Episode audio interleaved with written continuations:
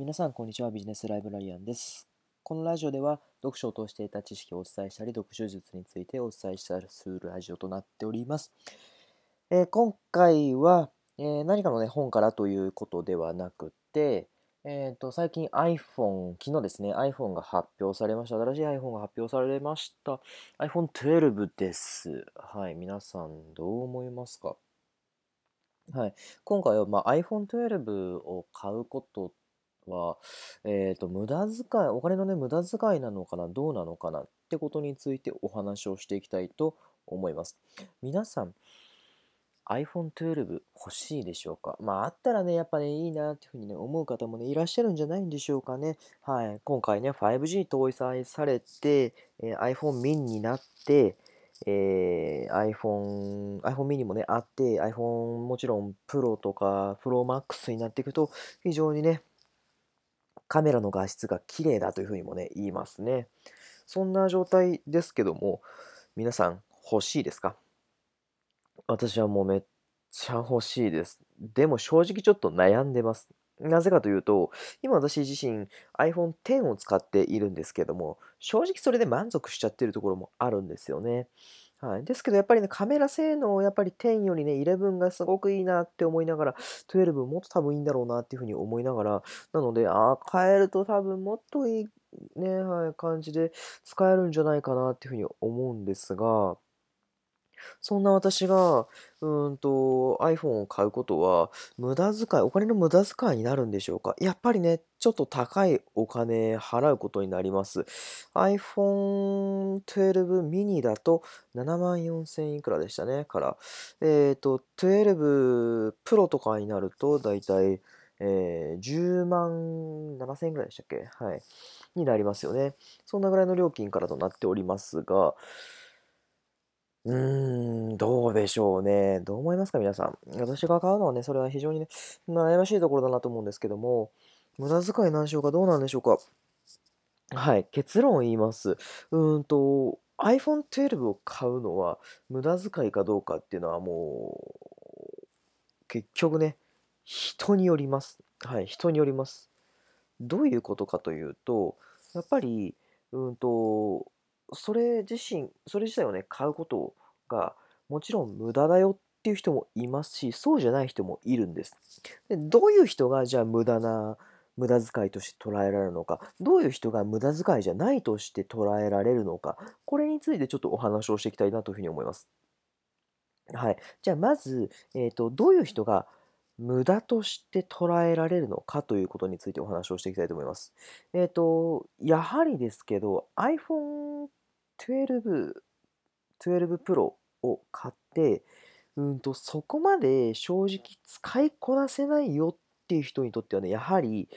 うんと、無駄になってしまいますよね。例えば、私、まあ実はね、えっと、東京じゃなくって地方に住んでいるんですけども、地方です。まあ正直ね、田舎っちゃ田舎ですね。はい。田舎に住んでおるんですけども、5G がまだ通ってないです。そんな 5G 通ってない中で、私が 5G 搭載されたスマホを持ったところで、使えるのかっていう話なんですよね。はい。正直それってあんまり使いこなせないんですよね。多分まあね、あの、今年度中ぐらいにはど、あの、もうそろそろね、整備されてくるんじゃないかな。5G のね、通信環境も整備されてくるんじゃないかなというふうに思うんですけども、それによっても、まだそれ、そこまではね、必要ないんじゃないかな。まだ使いこなせないんじゃないかな。フルでね、機能を使いこなせないなっていうところがあるんですよね。だからちょっと私自身ね、悩んでいるところもあるんですけども、やっぱりその機能を使いこなせなければ、なかなか意味がありません。パソコンとかもそうですよね。はい、パソコンとかもそうなんですけども、うんと、機能スペックってすごく幅広いんですよね。うんと、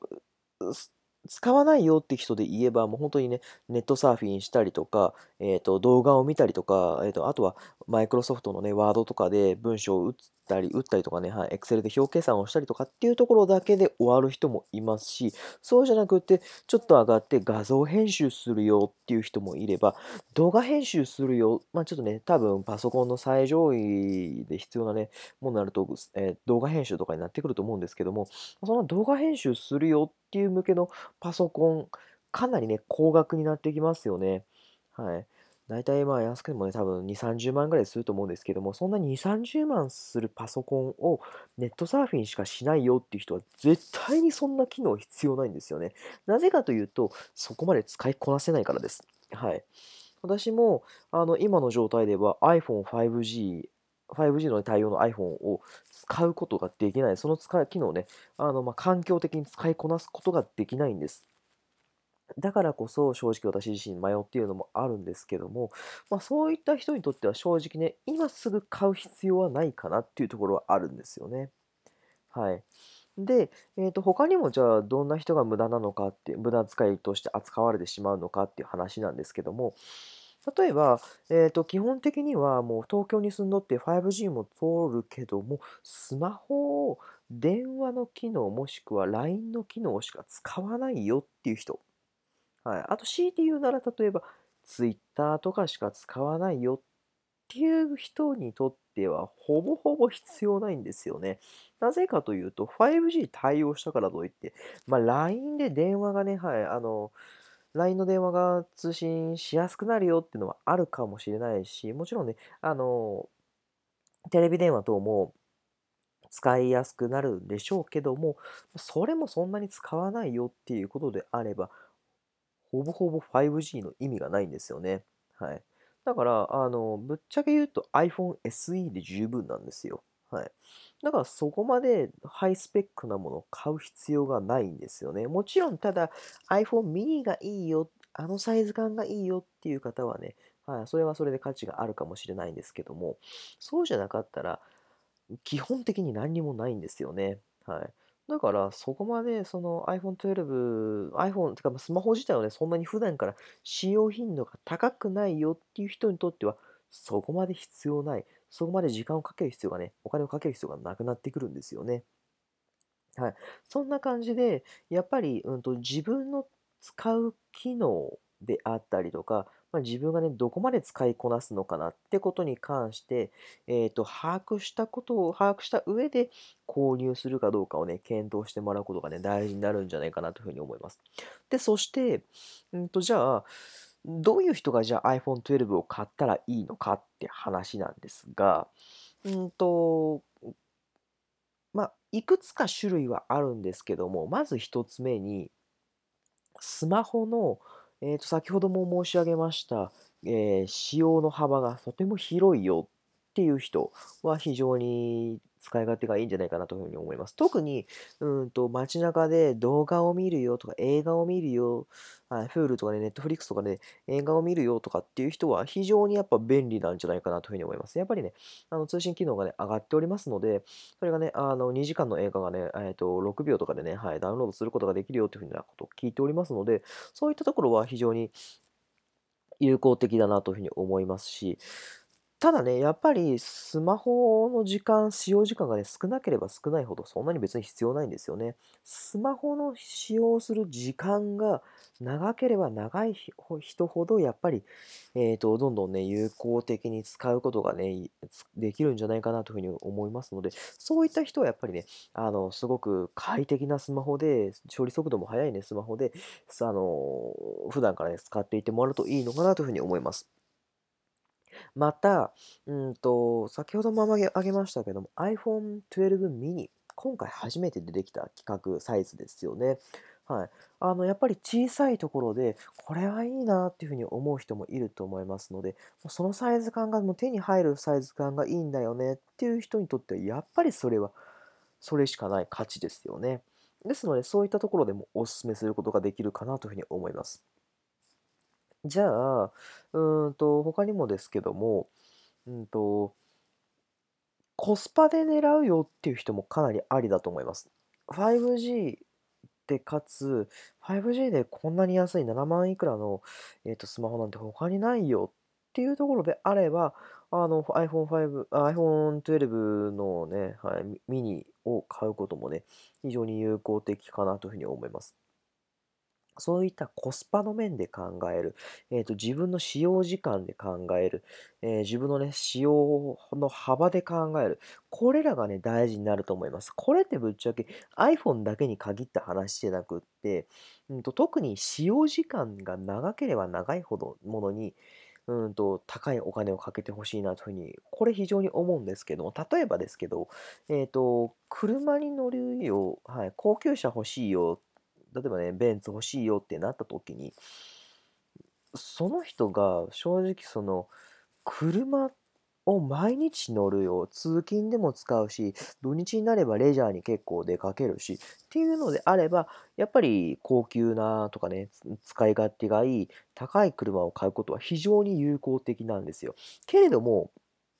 そうじゃなくって、うんと、まあ、正直平日は通勤は電車だし、土日にそんなに乗るかって言ったら、まあ、月に1回、2回ぐらい乗るぐらいかな。っ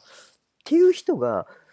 ベンツを買う必要が、まあ、ベンツって言ったら失礼ですけども、高級車をね、とか、あの、乗りやすい車をね、買う必要があるのか、高いお金を払って車を買う必要があるのかっていう話なんですよね。別にそこまでの必要はなくって、うんと、やっぱり使う時間が長いものに、うんと、お金をかけることによって自分の快適度が上がりますし、自分の必要なね、はい、あのものをえーと、満足して使うことができる、そんなことになっていきますので、そういったことを考えた上で、うんと、時間をね、かけることを、時間をね、どれぐらい長いものにお金をかけるかっていうところに、うんと、考えてお金を費やしてほしいなというふうに思います。えっ、ー、と、今回お伝えした、分かっていただけましたでしょうかね？はい。あの、お金をどこに使っていったら無駄遣いか無駄遣いじゃないか。iPhone 12を買うことはね、無駄遣いか無駄遣いじゃないかってことは、人によるっていうのはそういうところなんですよね。その人の生活スタイルによって何に時間をかけるのか、何を、え、目的として使うことにしているのか、そのことを踏まえた上で、明日からね、多分 iPhone 12は、えーと、予約開始となりますので、予約するかどうかをね、踏み切ってもらえたらいいなというふうに思います。今回ね、結構たくさんの人が買うっていうふうでね、あの、ニュース出ておりますけども、まあ、たくさんの人買うからね、なんとなくよし買うかっていうふうで流されちゃう人もいるんですよね。だかそんな人もね、ちょっとよくじっくりね、考えてほしいなというふうに思います。あの、昨日のね、ブラックマーケティングじゃないですけども、昨日じゃない、ごめんなさい、おとといですかね。はい、ブラックマーケティングじゃないですけども、まあそういったところも踏まえた上で、あの、iPhone 12をね、はい、あの、ぜひ買うかどうか検討していただければなというふうに思います。私はまだまだ悩んでおります。はい。まだちょっとね、正直じっくり迷っておりますので、はい、どうしようかなってとこなんですけども、正直私もね、はい、スマホのね、使用時間は長いですし、あのー、使用の幅は広いです。ですけども、やっぱりね、5G がまだ通ってないよ。そこだけちょっとね、ネックで、